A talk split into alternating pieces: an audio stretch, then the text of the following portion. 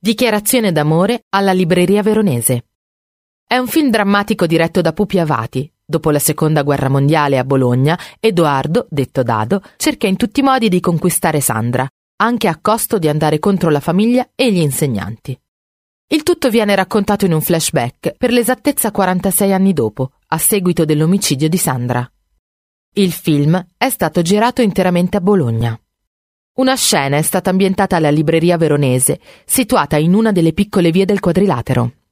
Chiusa nel 2015, era la più antica libreria antiquaria di Bologna, avviata da Francesco Veronese nel 1888, in occasione dell'ottavo centenario dell'università.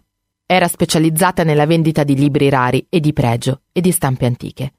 Il film è una raccolta di storie e personaggi del passato, riportati alla luce nei giorni nostri, facendo divenire contigui due momenti che il tempo ha separato con il passare degli anni.